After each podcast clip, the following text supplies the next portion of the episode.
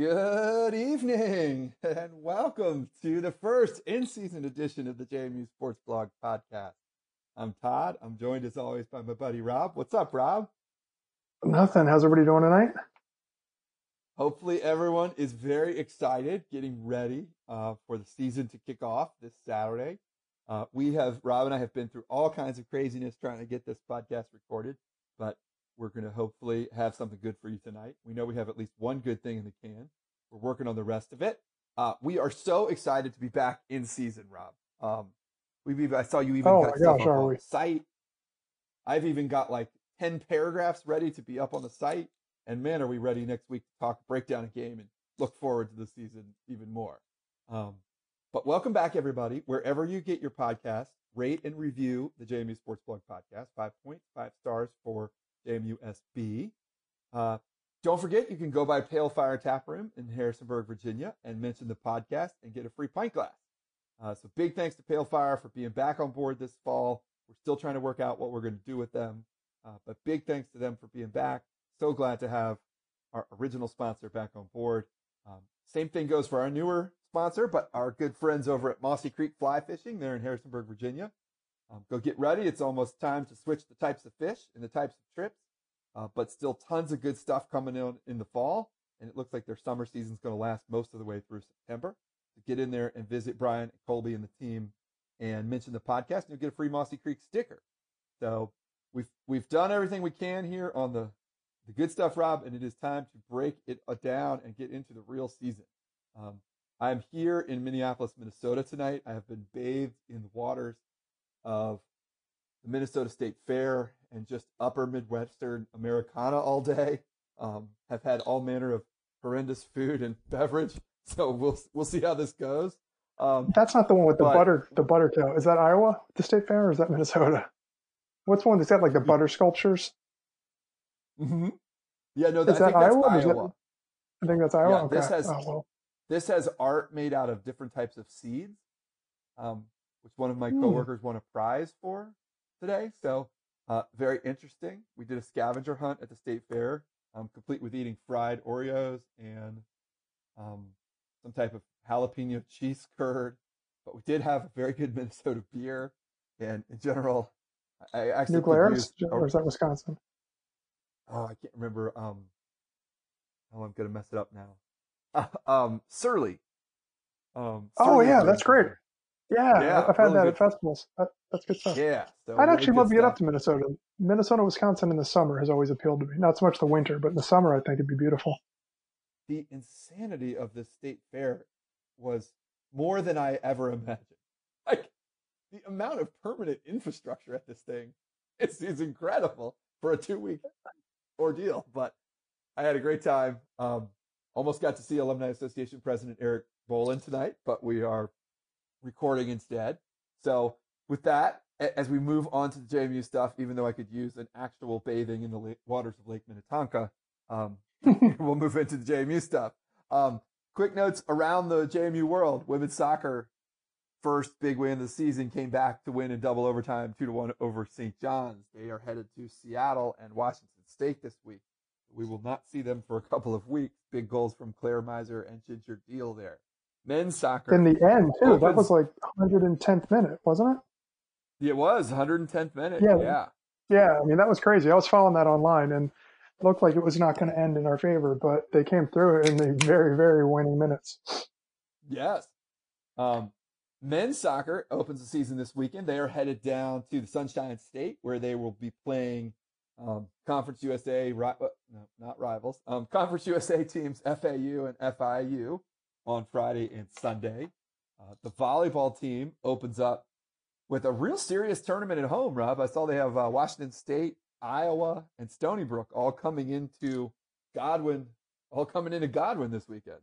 So Hmm, pr- that's cool. ki- yeah, that's kind of a cool opportunity there at JMU um, to see some big programs from Power Five conferences come to town. Uh, field hockey opens up at Bucknell on Friday, and they head to Liberty on Sunday. Uh, so they'll be around soon. A couple notes here. Um, we did uh, one uh, one good thing, one bad thing. One on the uh, beer front. Bridgeforth Stadium announcing their beer choices this week. Rob Bud Light, uh, Michelob Ultra, Coors Light, an IPA from Three Notch, and I think a Bold Rock cider, but some kind of cider as well. Uh, I think our thoughts on that were they're doing them all in 16 ounce cans. I think we were pretty pleased that they are at least trying with the three notched IPA to have something, um, you know, relatively Virginia centric. Um, I like the 16 ounce can idea. Hopefully they have. Uh, I like that better than draft. I mean, draft. Yeah, but like draft beers can be a real pain at a stadium, um, particularly people pain. if you sit in front of somebody who's had maybe been overserved. If you've ever had one mm-hmm. dropped on you, it's not a pleasant oh, experience. Oh, yeah. Cans are kind of the way to go. Uh, I've got no complaints. I, I, think it's a great first step. We were probably more on the beer snobbery side of the spectrum, but there's a time and a place for just an ice cold beer. You know, a Miller Lite, Bud Light, whatever you like. If you if you don't like either one of those, I mean, God help you, it's America. Just just grab a cold one yeah. and have some fun. Three three notches good. I mean, they make decent beers. I would have loved to have seen a Harrisonburg beer, but I don't know if it's like a scale issue or or distributor. There's a whole lot that goes into this crap, but um, I don't well, know. I thought it was cool. With three it's just, right? really nice. I did too. And they have, you know, they're based in Charlottesville and Roanoke, but they do have a little tap room there in Harrisonburg and another one in Richmond. So, you know, certainly mm-hmm. Virginia centric uh, beer. You know, good effort for the beginning, and no Naturdays, no Truly, so I'm okay with it. You know, no. Yeah, I'm, I'm fully on board with that decision. Right, and then there's one more piece of, of really, uh, you know, kind of um, difficult news to process today. Rob, you want to talk to us about what's going on um, elsewhere in CAA football? Well, we don't have a lot of info, but um, Sean McDonnell, uh, the longest tenured coach, as we mentioned, I think he's been at University of New Hampshire for like 21 years, coached in the playoffs for like 15 years, um, just a long time presence in the CAA. It was announced last night that he needs to step away for some yet to be disclosed medical reasons. So, um, just a difficult situation. Uh, we really we're, we're, thinking about him. We're thinking about everybody at UNH and praying for a speedy recovery. Hopefully, it's nothing major. I mean, ideally, it ends up being you know like a back issue or something. But the way it came out so sudden, um, it's hard not to go to like kind of a dark place and assume the worst. But we're certainly pulling for coach. He's just been an outstanding representative of the CAA. Has been a terrific coach. They've got Ricky Santos stepping in. Ironically, a guy that we talked about a lot on the podcast last week as somebody who has the potential to really groom quarterbacks. Well, now he's got the potential to, to step up and really influence the whole team. I'm sure it's not the, oppor- the the type of opportunity, or the reason to get this opportunity that he wanted, but he'll do a good job. Just really, it was it was quite shocking. We don't have a lot of info, but I really just hoping and praying that that coach recovers and deals with whatever he's got to deal with and is back on the sideline soon. Yeah, I think that's all we have to say about that. Um, you know, I've, I've got a friend's, a, former colleague's son who played for Coach McDonnell up there, and um, never had anything but good things to say. So wish him and the New Hampshire program well. Um, and with that, it's the season, Rob. Here we are. We're going to do four downs headed into West Virginia. Usually we look forward with a couple downs and do four downs on the breakdown, but no breakdown games yet. Um, Rob, what is the first thing you are really looking forward to about this weekend? Um, I'm looking forward to really just getting back to football, like everybody said. But I mm-hmm. don't know what to expect from this team. I was pretty excited about last mm-hmm. year's team, but I know when we started breaking down the North Carolina State game last year, you and I were talking. We're like, man, next year is the year to be excited about. I mean, there was just last year there was what for North Carolina State. I think there were ten new starters on defense, and we were like, okay, that's tough, but there's a tremendous opportunity in 2019 to bring back a lot of experience and, and, guys that have the opportunity to really turn some heads and do some big things. Well, now we're here, mm-hmm. and I do not know what to expect with the turnover in coaching and everything else that happened the way the season ended last year. I'm very optimistic, but I'm trying to maybe curb my expectations a little bit. Mm-hmm. That being said, one position that I'm very excited to see this weekend for multiple reasons is kind of the, the defensive line unit. Um, I, I, think mm-hmm. arguably the, the front four are as good as we've had in a number of years, the first four, but I don't know if we've got the depth at this point based on what we've seen last year um, that maybe we've had in years past. That doesn't mean there aren't guys that, you know, the twos aren't going to be good. We just, it's guys that haven't played a lot. Mm-hmm. So it's a real big unknown for me, and I'm very excited. Um, a little preview of what we've got a guy from West Virginia from Smoking Musket who we're going to we interviewed last night, and he's going to be talking about the game. And we mentioned defensive line being a critical piece. Mm-hmm. Often in these FBS games, you see the starters absolutely hold their own, if not outplay the, the FBS mm-hmm. teams. But then you just get down to like the fourth quarter and the depth really starts to, to wear thin. So mm-hmm. I don't know. Like I've, I've got full confidence in our starters, but I want to see how good or, or what the ceiling is for maybe the second string for the guys that come in and just play maybe 15 plays in the second half. Um, particularly West mm-hmm. Virginia's got a stable running backs. They've got a new quarterback. I don't know how much they're going to open the playbook this week or if they're really going to try to assist him and just run it down JMU's throat. I think Jamie would be mm-hmm. more than up to the task for the first half, hopefully for the whole game, but there could be a couple of those plays where it's just we're gassed. And unlike an FBS team, JMU can't bring in, you know, eight or nine defensive linemen to play throughout the game. It might be six or seven. So I'm just I'm really curious to see this. I think we're going to see some head turning plays, um, but mm-hmm. then just what, what's there in the fourth quarter? Are they ready? Are there guys? And I'm also not going to overreact. I, I promise, or I'll try not to.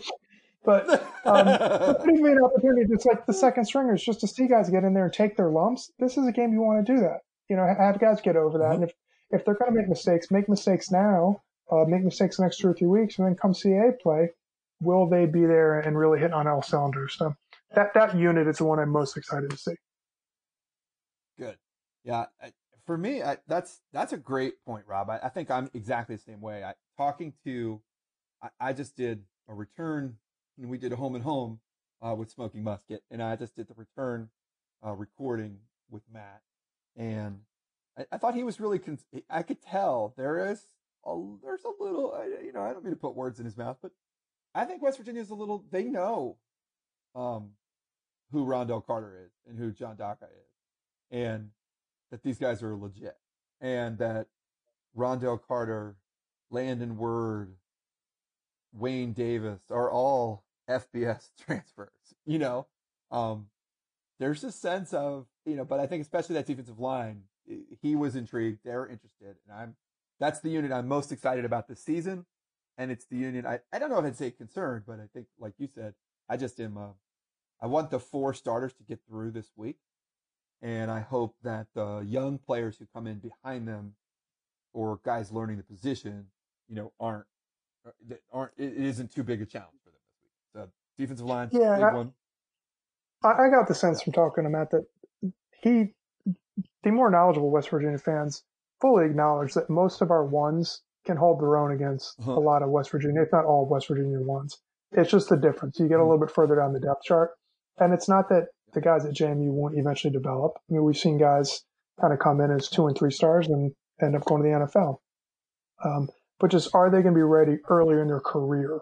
And that's a situation we're looking at on Saturday. There's guys who are going to be getting kind of their first snaps in, in a college football game.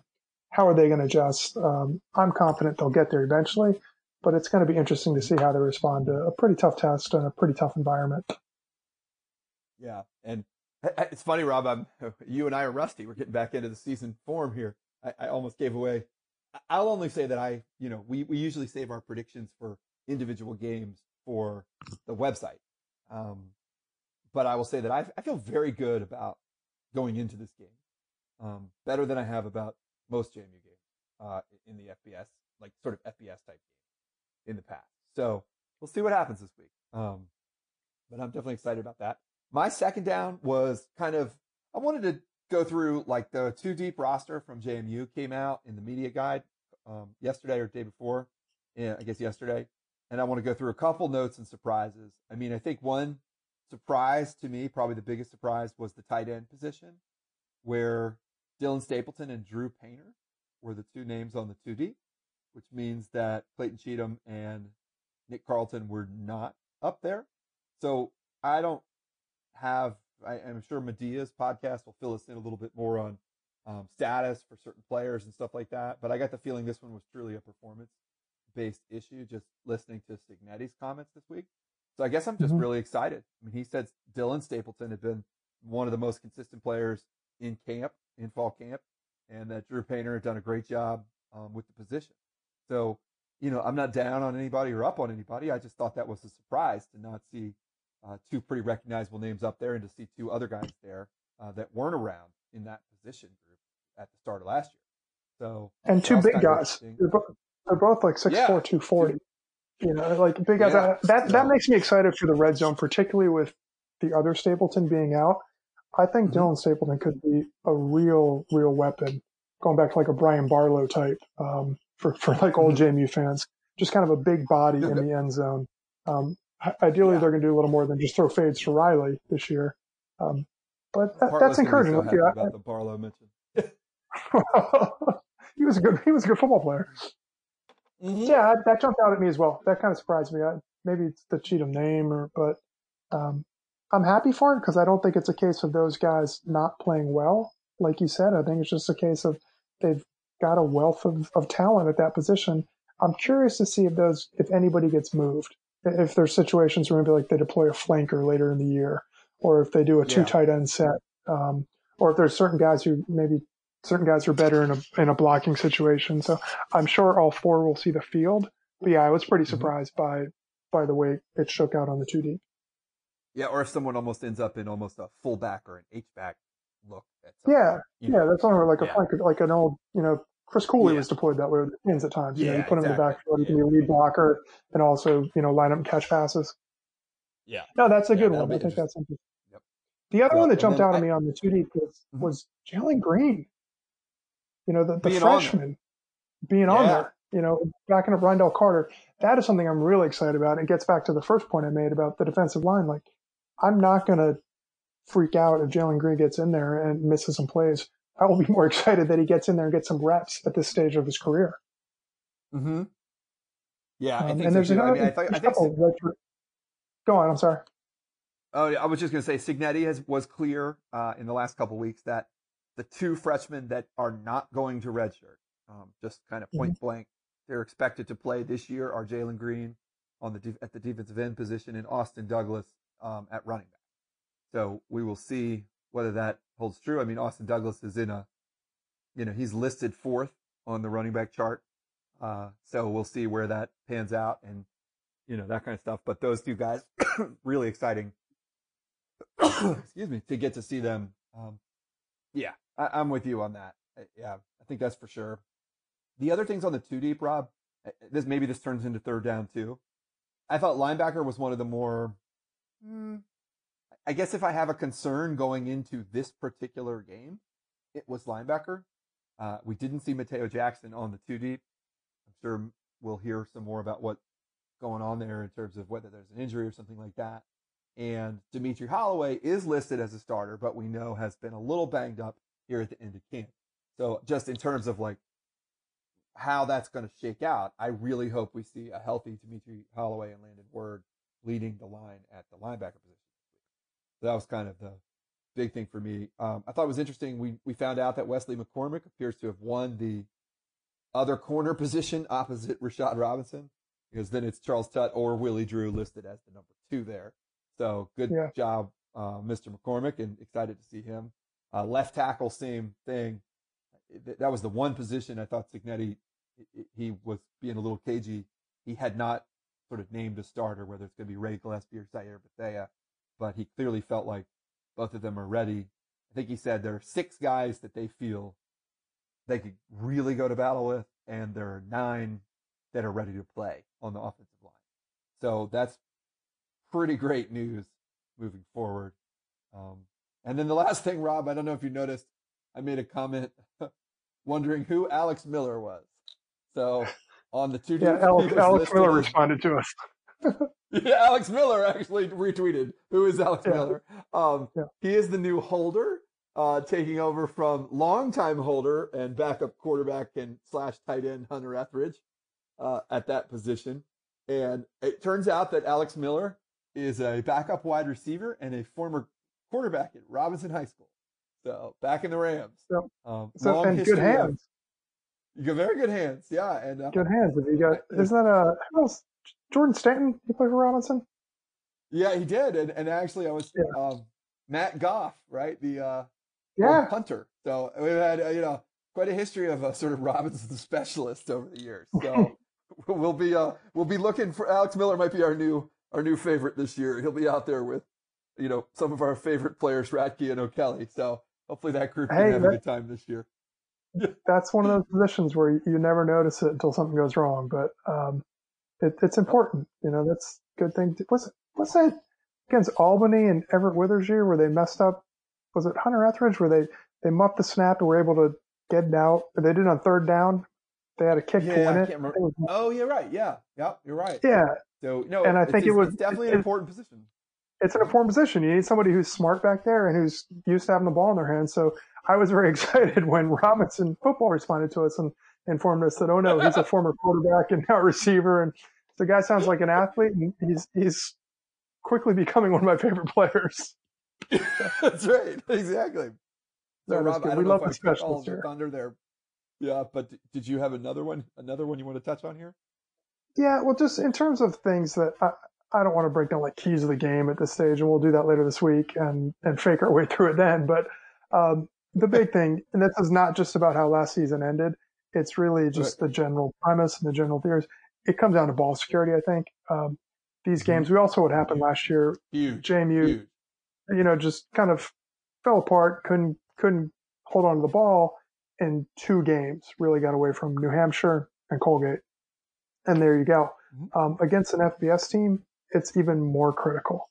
I mean, you absolutely just need to hold on to the ball. You can't give them short fields. Uh, Cignetti has said he wants to play with faster pace, but I still think it's like you you mentioned last week, getting to the line and, and getting up and setting up, not giving people a chance to switch personnel but not necessarily snapping every eight seconds. It, it's still going to be a Mhm. situation based on what we've seen from Elon, where they're going to need long, sustained drives, and they're going to try to you know keep it close and, and win a, just like they did against JMU last year for Elon. Yep. Um, you just you need to maybe create a few turnovers. If you go back to the Virginia Tech game that JMU won, which was you know the standard by which all FBS JMU games is set. I mean, JMU really had no business winning that game if you look at the statistics. It was both teams were rather pedestrian offensively, but JMU won the turnover battle three three nothing. I mean, that's it. Uh-huh. Um, it absolutely decided the game. To win an FBS game like this, you can't let them take advantage of like mistakes and, and get out into an early lead. And you really need to, you know, create a short field or, or make a play, you know, a Jimmy Moreland type play from last year, and just almost like steal a touchdown. Um, it, it's otherwise you're really just you're playing you're playing with your backs against the wall and everything. The, the scholarships make a difference. The depth makes a difference. So if you give them extra possessions, it's Mhm. it's just putting yourself at a tremendous disadvantage. So um, obviously Well, that's the- important yeah. to this game, but but coming out of the Colgate game, they got to just just get that taste out of their mouth um, and get you know a good clean game, go forward and, and Yeah. start 2019 with a bang. Yeah, I think that's right. And that stealing a touchdown idea, I mean, I, I think, you know, at the time it didn't matter, and I don't think it mattered at all to the course of the, you know, the larger course of the season last year. But if if you remember, um, Coach Houston, JMU was extremely conservative down the stretch in the NC State game last year. Yep. Um, you know, had the ball. I mean, got inside the NC State red zone a couple of times, and if I remember correctly, made a turnover on one. Uh, you know, kind of a critical turnover, and then settled for a field goal at a time when maybe maybe it was time to you know to try to steal that touchdown um, when you're in this kind of a game. And I'm a little bit kind of hopeful that both of those things with Coach Cignetti are you know coming right out of the chute in his first game are not. They're, they're, I, I don't think you know. I think JMU's philosophy may be conservative in the sense of wanting to run the ball this year, but I don't know that their sort of play calling in big games is going to be conservative. Um, Yeah, I don't think the- I'm not even sure conservative is the right word because conservative implies Yeah. like scared to make mistakes. And I thought Houston was very might be a- conservative last year. Yeah, determined. Like they're they're run first, but like Houston was overly to- conservative last year. Yeah, yeah, Houston was. I don't want to say scared, but he was reluctant to go for it. He he was much more willing to take, you know, three points and let his defense do the job. I think Cignetti, even though he wants to run the ball and and win on the ground, that doesn't necessarily mean he's going to be reluctant to go for it on fourth or to try to punch it That's in right. in the red zone versus settle for a touchdown. So it, it's it's kind of an old school mentality because we expect we associate like being cons- we associate like aggressive offense with passing now, and Right. that seems to be true. But you can have a very Uh-huh. very aggressive um, step on your throat type of run game if you're just willing to go for it and, and not settle. You know, fourth and one, if it's just like roll the guys out there and run it down their throats, I'd rather have that than somebody who's going to fling around 40 times a game, but you know, punt every time it's fourth and three on the 40. Mm-hmm. Yep, that's right. And then uh, for fourth down, I'll, I'll, start to get in a little bit here to West Virginia, Rob. Uh, we'll we'll kind of let Matt, you know, worry about this uh, in the interview you guys are going to hear in a little while. Uh, but I, just remember, this is a big time program. It's a Big 12 program um, with a whole lot of history. It's going to be an awful lot of fun for Duke's making the trip this week. Should be a lot of fun for Duke's getting to watch the game wherever you are. Uh, this is a cool one for, for JMU to get to actually go up there to a place like this where, it, and they're really excited about having a new coach and a new regime and stuff like that. And they don't know what to expect either. Um, but just remember, these are big time players. I think both running backs, Kennedy McCoy, Martell Pettaway, they're legit. And JMU needs to keep them bottled up. A uh, couple receivers, not a ton of experience necessarily, but Sam Ryan, uh, Sean Ryan and Sam James, um, six three, six four respectively. You know, it'll be fun to watch Rashad challenge those guys this week. And then the best players on, you know, two of the best players on West Virginia's team are on the offensive line. Uh, the center, Josh Sills, the left tackle, Colton McKivitz is probably actually the best player on the, on the team there. So, you know, great challenge for John Daka there, probably, uh, trying to go against a, you know, that could be NFL versus NFL. If anybody wants to put something on film, this is a great week to do it. And then on the defensive side of the ball for them, you know, secondary is a weak, I don't know about a weakness, but it's certainly an area of inexperience. It's an unknown. It's an unknown. Yeah. It's an unknown for them. Um, but given what JMU wants to do, it'll be kind of a chess match, I think, to see how that shakes out. And the nose tackle for this team, or, or at least the defensive tackle, Darius uh, Stills, is a beast. I mean, he, he's just a monster. And if JMU wants to run the ball, they're going to have to find a place to put him or run it elsewhere. So, you know, those kind of things like, let's not, you know, I know they're breaking in a whole bunch of new players and they're breaking in a new coaching staff as well. And I, like I said before, I mean, I personally feel pretty good about JMU's chances. They're, I think rightfully, you know, within, you know, about a touchdown underdog here. And Rob, you were saying we, uh, it's not, I, I feel like we've come a long way. Like you said, the Virginia Tech win, everything kind of went right, right? JMU busted out a new offense and there were a couple turnovers and there were some short weeks and a lot yeah. of things kind of broke their way. Um, we don't want to say it was fluky, but it wasn't like a dominating right? performance. I mean, right, but but but the last few years we've seen a progression, right? I think the Chapel Hill game we saw JMU, you know, that was at Withers or Houston's might have been first season of Houston. We saw, you know, JMU hang in there, throw some punches for a little bit and, and kind of fade in the second. Well, we saw an offense then, that was ready to play. We, we saw an offense that I came into that game going, man, this JMU team can run the ball. And I know yeah. North Carolina had concerns about their run D, but mm-hmm. it did not look like an FCS offense going up against an ACC defense. And despite, you know, that, that wasn't like the 85 Bears or anything, but it still was every bit of an even matchup. And then there were a little bit of letdowns defensively, but then they rallied and played really tough. Like that was a great game. Um, really looked to be kind of on the level. And I think the same thing last year with NC State. You know, save for the kind of depth concerns that we had and a couple a turnover, maybe questionable decision yep. from a fan's perspective. JMU was mm-hmm. absolutely mm-hmm. in that game.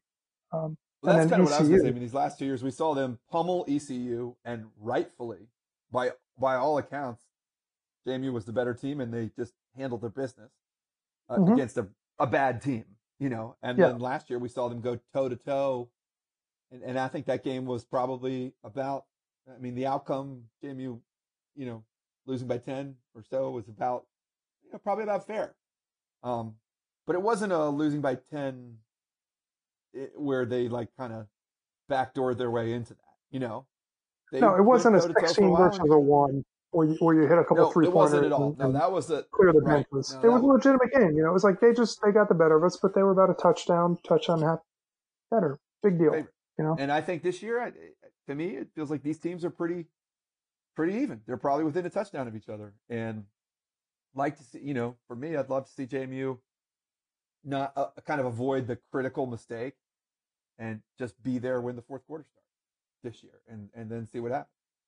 So Rob, on that, with that note, um, we wanted to kind of get the one other thing we wanted to do tonight before we throw it over to Matt and, and do a quick OT was Rob, um, what is our, you know, like what's the one thing from the season that you're probably, you think is most important?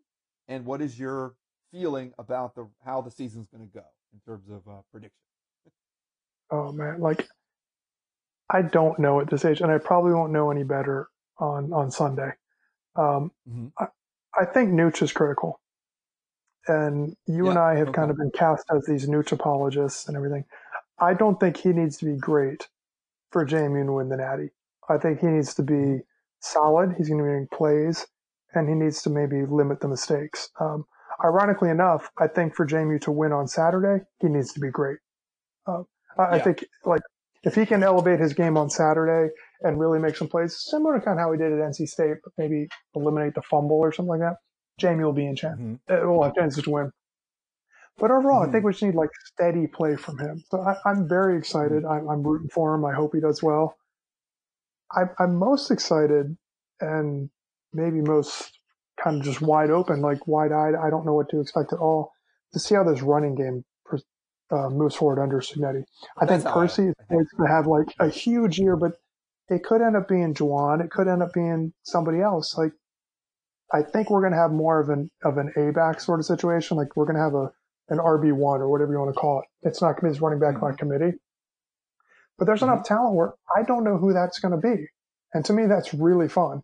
Um, kind of just for my own personal reasons, I'm hoping it's Percy just because I've loved seeing him play the past couple years, and I think he really deserves a shot. But it could just as easily be somebody else. So I think whoever gets to be the primary ball carrier, we're, we're going to see like a 1,200 yard back, and that's going to help mm-hmm. Nooch. That's going to help the receivers. That's going to help the defense even.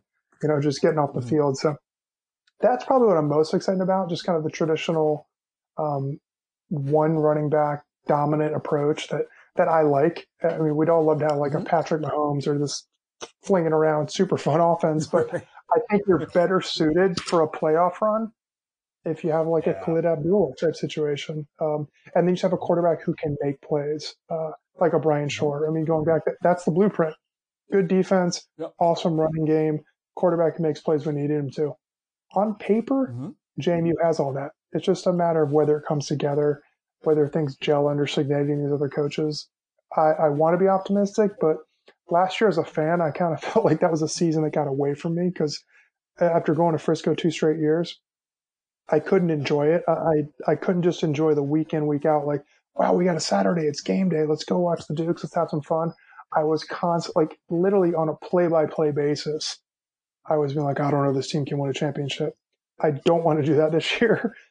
But on paper, yeah, I feel like I feel like they can make I feel like they can make a run. But I'm determined just to try to enjoy it and see where things go, and and realize that from the the two championship experience we've had in the past as fans, at the beginning of the season, nobody was thinking championship. We just enjoyed it. Week we were like, oh, week one, what's going to happen? Particularly in 2004. I mean, you, nobody thought mm-hmm. about national yeah. championship back then. Nope. And even 2016, people had a lot of questions about Bryan Schor and who is this Houston guy? And what's going to happen? I think it's better to just kind of, from the coach's cliche handbook, you know, take it game by game. Um, that makes a lot of sense from a program perspective, and it makes a lot more sense from a fan perspective. Because mm-hmm. last year, I got to tell you, like, looking back, I didn't really enjoy that season. I don't have a lot of memories because I felt like I was just looking past every game and preparing for Frisco. And it seems ridiculous now because that wasn't a team that was one or two plays away. That was a good team, but it was not a championship team. It was not really a championship contending team.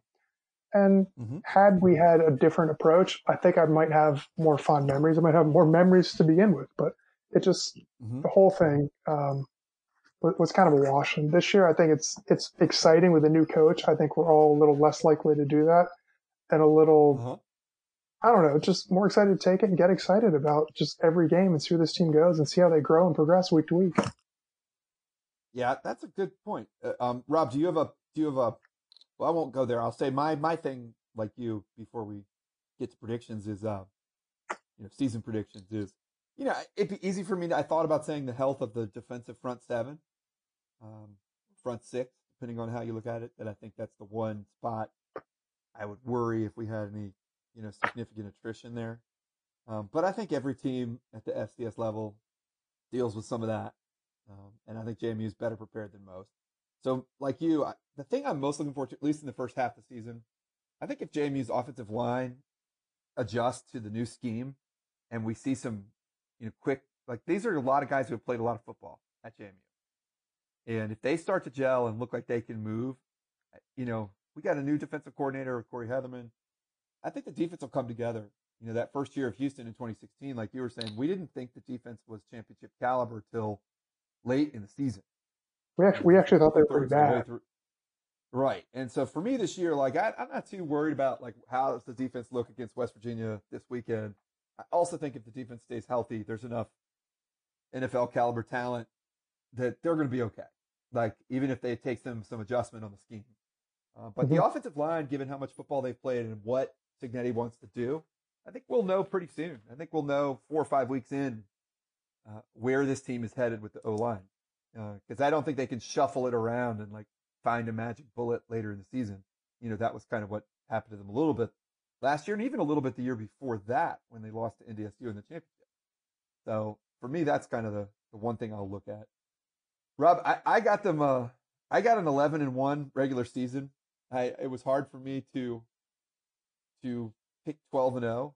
Um, but it was equally hard for me to pick 10 and 2.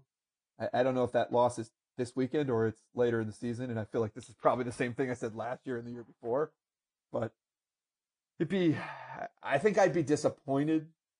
Um, a little bit disappointed. I mean, 10 and 2, uh, 10 and 2, getting the playoffs, you know, winning the conference. If, if one of those losses is to West Virginia would feel a lot better than 10 and 2 where they beat West Virginia. So I, I guess that's one weird way to look at it. But you know what? No matter what happens this weekend, I, I could see this. T- I, I just really try to look through the schedule and think about where they're going to lose. And I, I, like this team a lot. Yeah, I do I'm too. Really like, high on them for the regular season. I am too. And like initially, I look at it and I don't see any team in the CAA that I would be scared of. I'm not like Towson's the one everybody's talking about. Mm-mm. That's one that everybody knows about. They're going to be prepared. Um, we saw what they did to Towson last year. But I'm worried about. It's going to take. Yeah, Flacco's. they'll be fine. I, I, actually think that's one I'm less concerned about. I'm more concerned about like a William and Mary. What if this whole yeah, letdown game? Like, yeah, not even a letdown game. Like, who's this year's made? Yes, like, who's going to be the team? Yeah, that that everybody was like, oh yeah, they'll, they'll win four or five games, and then boom, they're going to go out and, and contend for the conference title particularly what's going on with William and Mary, where they got two guys I've never heard of, um, a grad transfer and a true freshman who are going to be the starting quarterback. Is that just complete okay. desperation? Or is it like this new go-go offense is going to take the league by storm? I don't know. I'm just using that an example because given who we yeah. follow on Twitter, the Virginia centric writers, that's the team we yeah. read most now. Uh-huh. But who knows? Like, what if, what if, what if Rocco finally gets his stuff together and Delaware's good? Um, God, that would be terrible. I hope that doesn't happen. But so I don't know. Like I, I always kind of anticipate one team coming out of nowhere and, and, being more competitive. And until last year, like the previous couple years, JMU was like the one team in the conference that didn't lose to that other team, took care of business. So yeah, yeah, they were like you. I want to go with this like eleven and one type thing, but part of me says like that's just it's crazy. Like after last year, they shouldn't have lost to Elon, shouldn't have lost to New Hampshire but stuff happens. Is it going to be more of that, or are we going to get back to that? Like, no, JMU just wins the games they're supposed to win, which, if we're being honest, is every single game in the CAA. You know, like right. they shouldn't lose to an FCS team uh, until they get to the playoffs. So, I don't know. I, I'm still more like the 10 and 2 route. I think most teams, other than absolutely extraordinary teams, are going to slip up at least once. I mean, mm-hmm. even NDSU in this great run what have they had like two undefeated seasons? The rest of them they've they've yeah. slipped up at some point. So mm-hmm. given the whole the, the number of unknowns and just the fact that it is an FBS game, I'm not sure if they'll win this weekend. I don't think it really makes a difference this season. But if we mm-hmm. say that one's 50-50, I'm not sure they're going to run the table beyond that. So I will go 10 and 2, which is still a ridiculously homer prediction and I'm sure, but yet there'll be people blasting both of us for not saying undefeated, no, undefeated, yeah. undefeated. So if they go ten and two, do they get a seed? Um, I would think so, because in my weird okay. little way of doing it, mm-hmm. they would drop a game to a team they shouldn't lose to, rather than like the the other team they're contending against. Like even Villanova. Yeah. I don't know. What do you think about Villanova after beating Colgate over the Yeah, weekend? that's a team I get concerned about for sure. I, I think having them at JMU helps a little bit this year.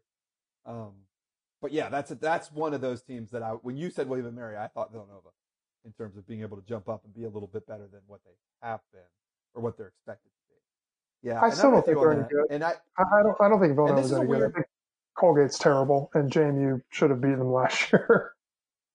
Okay, good. Yes, and uh, yeah, I mean, and, and I think ten and two. This is a weird year. There, it's a twelve game season instead of an eleven game season for most teams, and it'll be interesting to see with the unbalanced schedule how this all shakes out.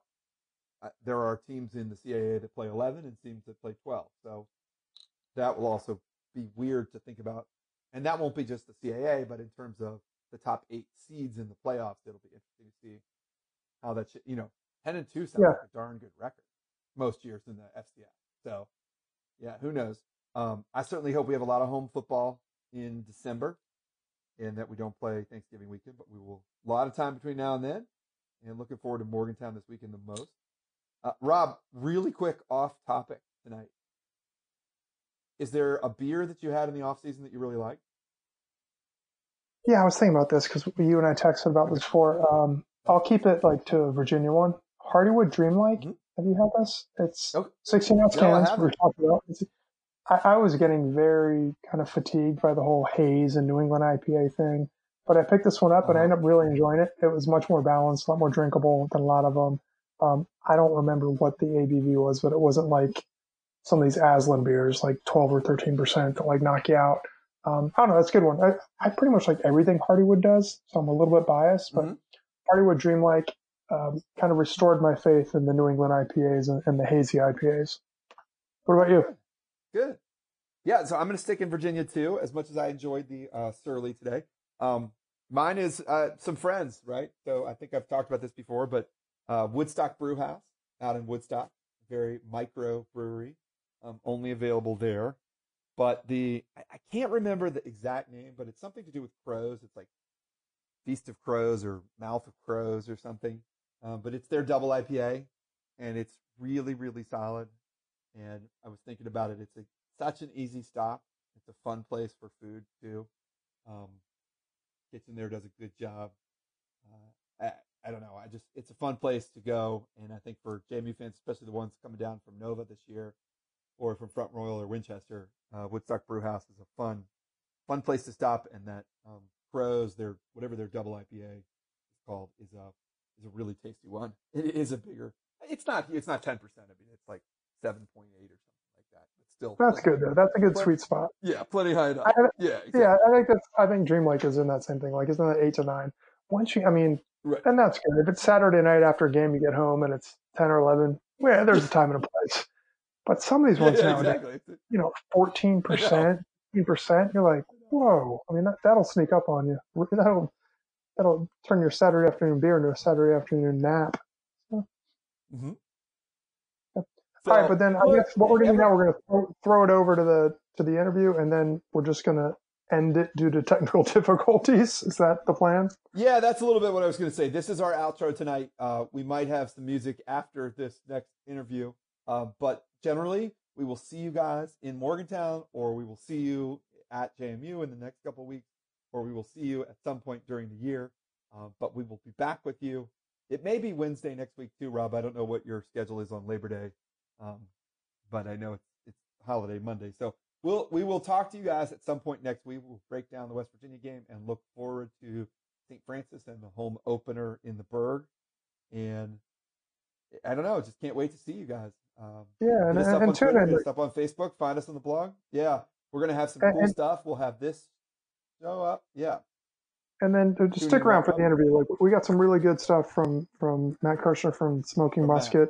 Musket. yeah. Um, really good info. Very respectful. Very knowledgeable about the JMU team, and extremely knowledgeable about this West Virginia team and West Virginia football history. I, I really enjoyed our conversation. I think you guys will enjoy it. I think it'll get you more excited for Saturday, and certainly have everybody more informed um, heading into the game, knowing what to look out for and, and the players to watch for. So hopefully everybody checks it out. And thanks again to Matt for joining us. Yep. And uh, if you're up there Friday night, come see us in Blacklot. All right.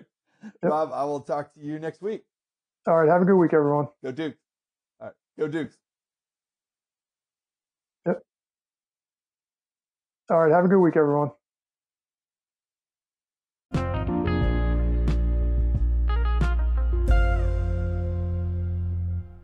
to welcome to the podcast a very special guest tonight, um, someone we've kind of paid attention to for a while, uh, Matt Kirchner from the Smoking Musket, a really good West Virginia site over on SB Nation. Uh, Matt, we have to say, Smoking Musket has uh, you guys have gotten quite the references over the years with from Spencer and the Every Day Should Be Saturday crew. So that's kind of what kind of what turned us on to you guys. So good work there. I appreciate um, that. Yeah, no, no problem. So we wanted to have you on. I mean, this is really rare for us, just so you know. Um, you know, when we do these FCS things, we're like the only school that has this level of media, except for North Dakota State and us. So we don't even have these fan sites or anything fun like this, like you guys do. So it's really fun for us every year to have our FBS uh, find somebody from our FBS opponent. And uh, I guess we should just start with the football. Um, you guys have a new staff coming in like we do, and we're I, I reading between the lines, it looks like people are really excited up there in Morgantown about Coach Brown and Coach Koenning. I don't know if I'm saying the DC name yeah, right. That's how, that's how yeah. I've pronounced it. I've yeah. between Koenning and Koenning mm-hmm. times. So, so what? What are what's the sort of general vibe up there in terms of getting a new regime? So on one hand, it is year zero, but I think the track record of Neal Brown at Troy speaks for itself. Yeah. It was kind of a natural reset point um, with Dana Holgorsen mm-hmm. at the mm-hmm. end of last season. I think a lot of people went into the year if that team with um, Will Grier, David Sills, Gary Jennings, among others, coming back, couldn't get it done and at least make it to the Big 12 championship, mm-hmm. there was a sense, you know, eight years is a long time. Mm-hmm. At P5, it's a really long time. And yeah. it just got to the point where it was just like, what are we both doing here? Right. It got stale. and he got to go to Houston, which is home. We got a reset point. And yeah, there's excitement around the program going forward even if this is going to be more of a year zero experience. Okay. Are, well, are, even even with that year zero, I'd say like I think everybody was certainly approaching it that way after the transition. Um, is it just maybe preseason hyping? But I feel like a lot of the fans we've interacted with are turning the corner now thinking, you know, like okay, this there's going to be significant progress. This is not going to be a complete step back. They still have something to compete for. Is that just normal August, like every college fan base, or have you guys seen things already in terms of what he's doing with the culture and the players buying in and, and things like that? What he's done with the culture has been tremendous. The program has been so much more active and engaged, like just in sort of social media, team mm-hmm. building, culture building kind of things than you ever really saw under Holgorsen. And yeah, that's gotten a lot of people excited. Now, time's going to be time will tell in year one if it's going to be if it was just more like early on window dressing to cover up the fact that it's not going to be a great year mm-hmm. or if there's real progress being made a team that can win this year i think most fans um, want to see a bowl mm-hmm. but also understand that a five and seven, four and eight ish year, as long as you're seeing um, progress on a game by game basis, is something that will be okay. okay. That's kind of interesting to hear. Um, Matt, I, I have uh, Mannington and Hundred roots myself, and uh, I know that your your fan base is not known for their patience generally. Yeah, we're gonna see. I say most, but it's definitely not all, and it is a vocal right. That right. will be upset if it doesn't go the way yeah that they it's want hard. it to be. it's hard to see. I mean, we looking around all the different West Virginia media. I think Rob and I have seen predictions of everywhere from like three and eight to eight and three.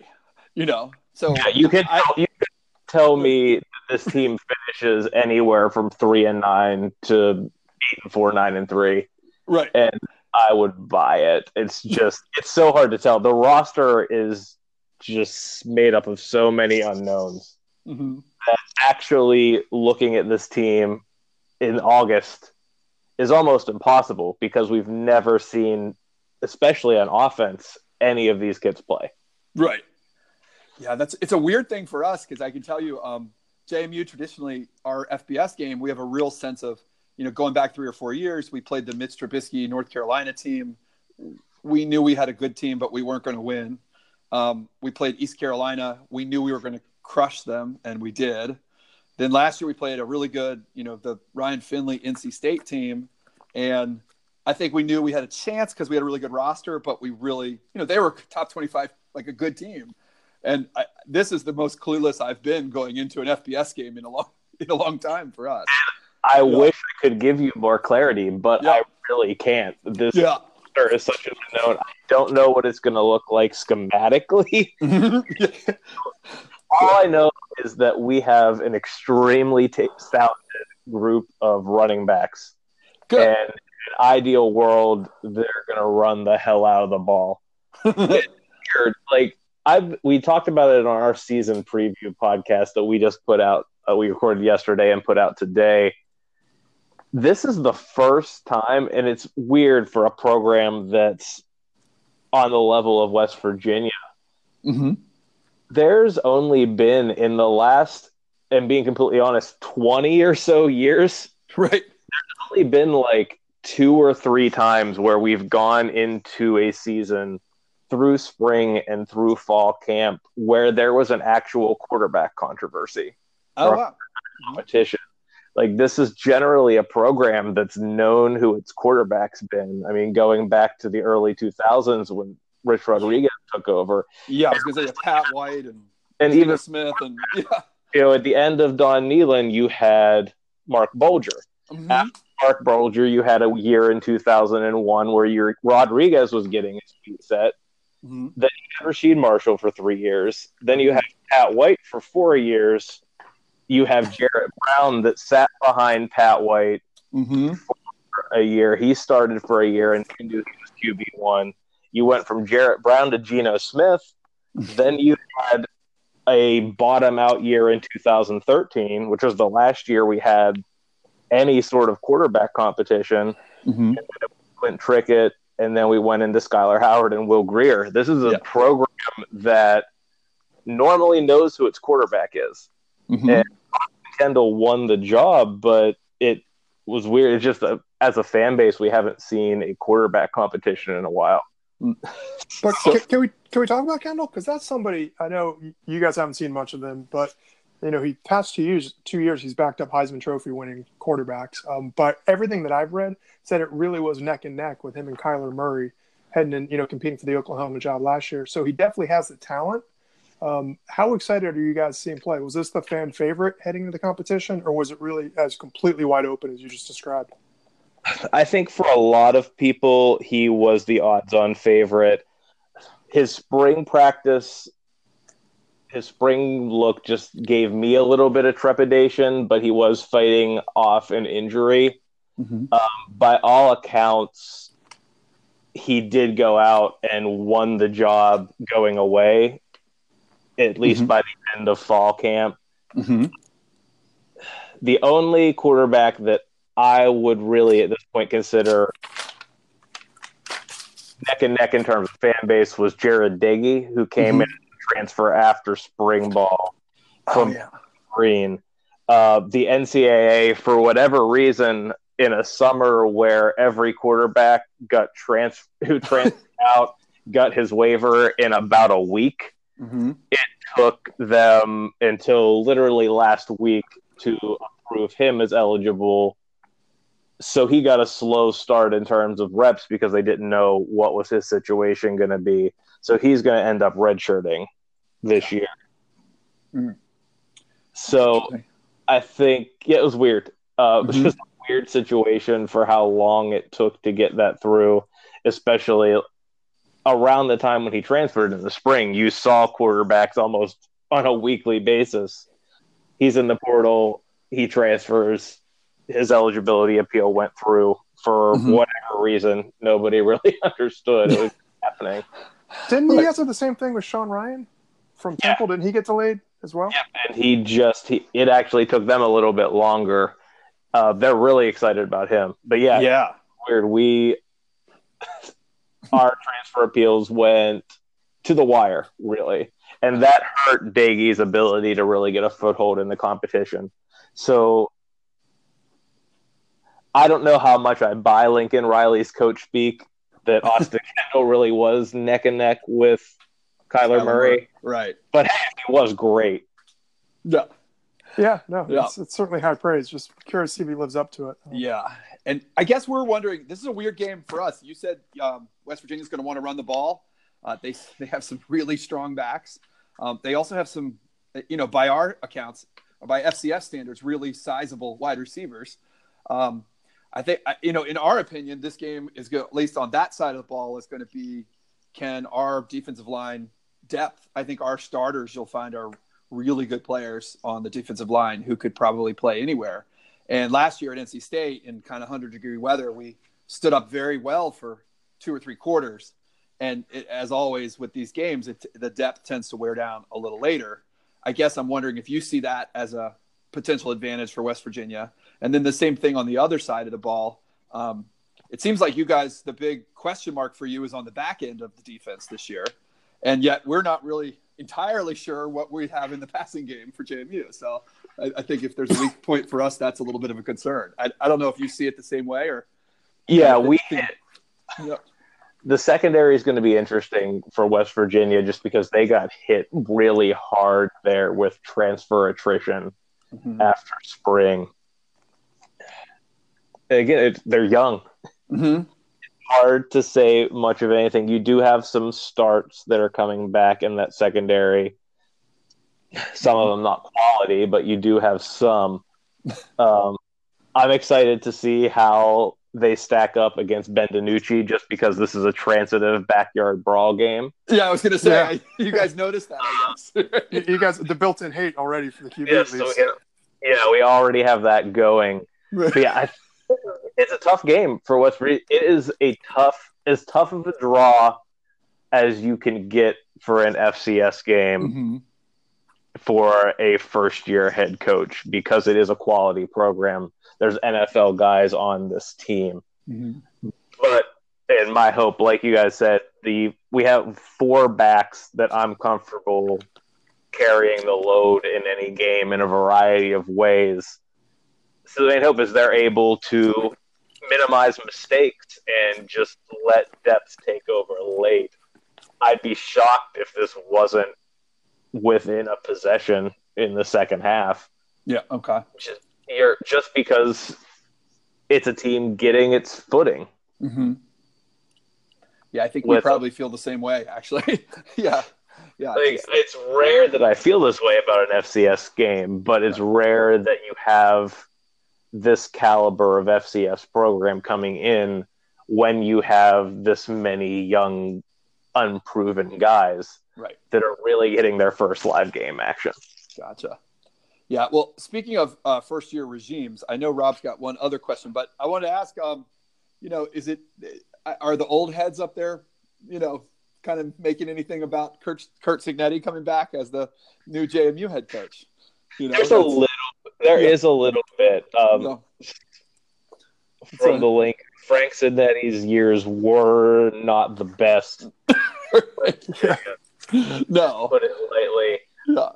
Don't know how much of that is still stoked, but there are just some. There are interesting storylines like that in this Yeah. game.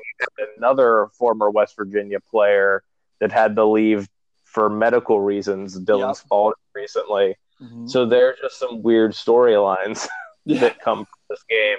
Yeah. It's it's weird 'cause JMU is it's a regional it's a close regional program Yeah. where we don't really have much of that on the schedule at least for the next couple of years. I So there are some yeah, there are some connections. Cool. Yeah.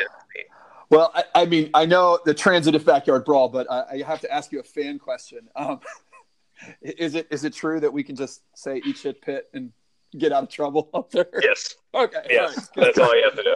All right. Yeah, we were told that's the get out of jail free. That's yeah. That's it. Sound the alarm. Oh. Um, Actually, I, I, had one question, just kind of a general nature, and um, I, I, thought it was really interesting last year when Grier chose to sit out the ball game. Um, I was just curious how that affects you as a fan. Like, is is the mentality now like Big Twelve championship or bust, and are, are these bowl games still exciting, knowing that you know you had him and McCaffrey did it and Fournette? It seems to be a trend with the guys sitting out. Does that change the way you as a fan base view these bowl games?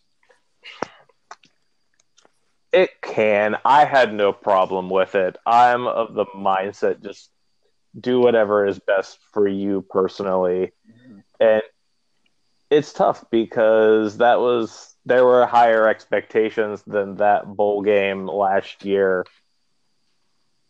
And yeah, it has killed some excitement for us as a fan base. It was also the second time in three years that we were sent down to the Camping World Bowl in Orlando, which is a good game. But basically, we've been, as the token Eastern Big 12 team. Oh, yeah. We sort of get thrown into the Eastern, more the more Eastern bowls, the Liberty Bowl, Camping World Bowl in Orlando. I think one of the bigger factors last year was a lot of the fan base was hyped up for a potential um, Holgorsen Leach matchup in the Alamo Bowl oh, yeah. that we got passed up for. And yeah, there was, it just mm-hmm. got stale. It goes back to what I said right at the top. Mm-hmm. the program under Dana, who I still think is a very good football coach, and I think he's going to win a ton in mm-hmm. Houston but it just got stale. Mm-hmm. There wasn't excitement. And I think without Neal Brown being in charge of this program, without new blood, this would be a just very down feeling. There'd be a really down feeling around the program going into this season from a fan base, from a donor perspective. Neal Brown has donors eating out of the palm of his hand because he's just folksy as hell, which plays very well. Yeah. in market, like a lot of what he gives you is comparable to Dabo when he first showed up at Clemson. Mm-hmm. Obviously, that's a very, very best case scenario, but the mannerisms are very much the same. Mm-hmm. And that plays really well at West Virginia. he has, you know, this same roster for year nine under Dana is a would be a very different feel than year one under Neal Brown. Gotcha. So I think the lack of excitement was less players sitting out and more just the program had gotten stale. Oh, interesting. Yeah, I yeah. mean, I, I, agree with like from from his perspective, I'd absolutely support him. You know, I think he's doing the right thing, and you could even make the argument that it improves his draft strat- status. It ultimately would help West Virginia more than a bowl win. Yeah. Anyway, you know, Syracuse in the Camping World Bowl is not as important as a career is Playing able to go. Sundays. Yeah. Quarterback.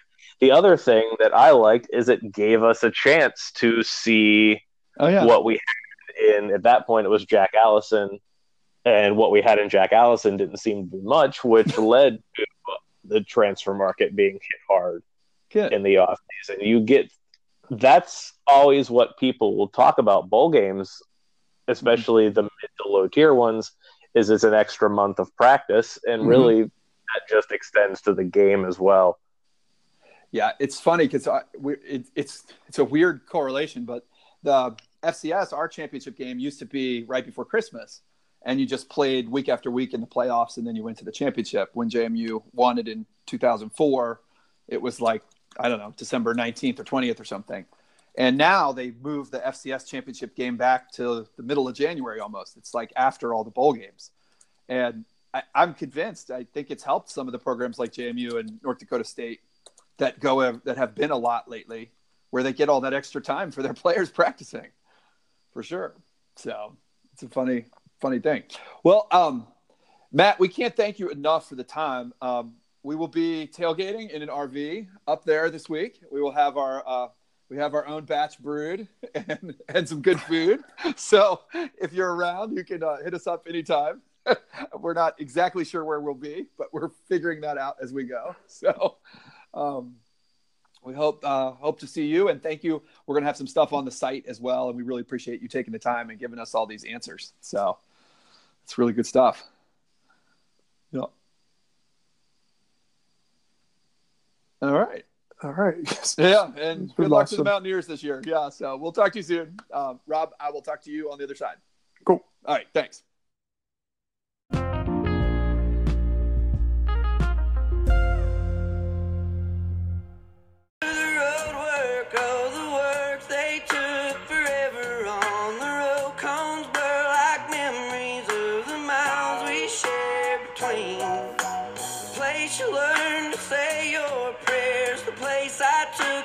Your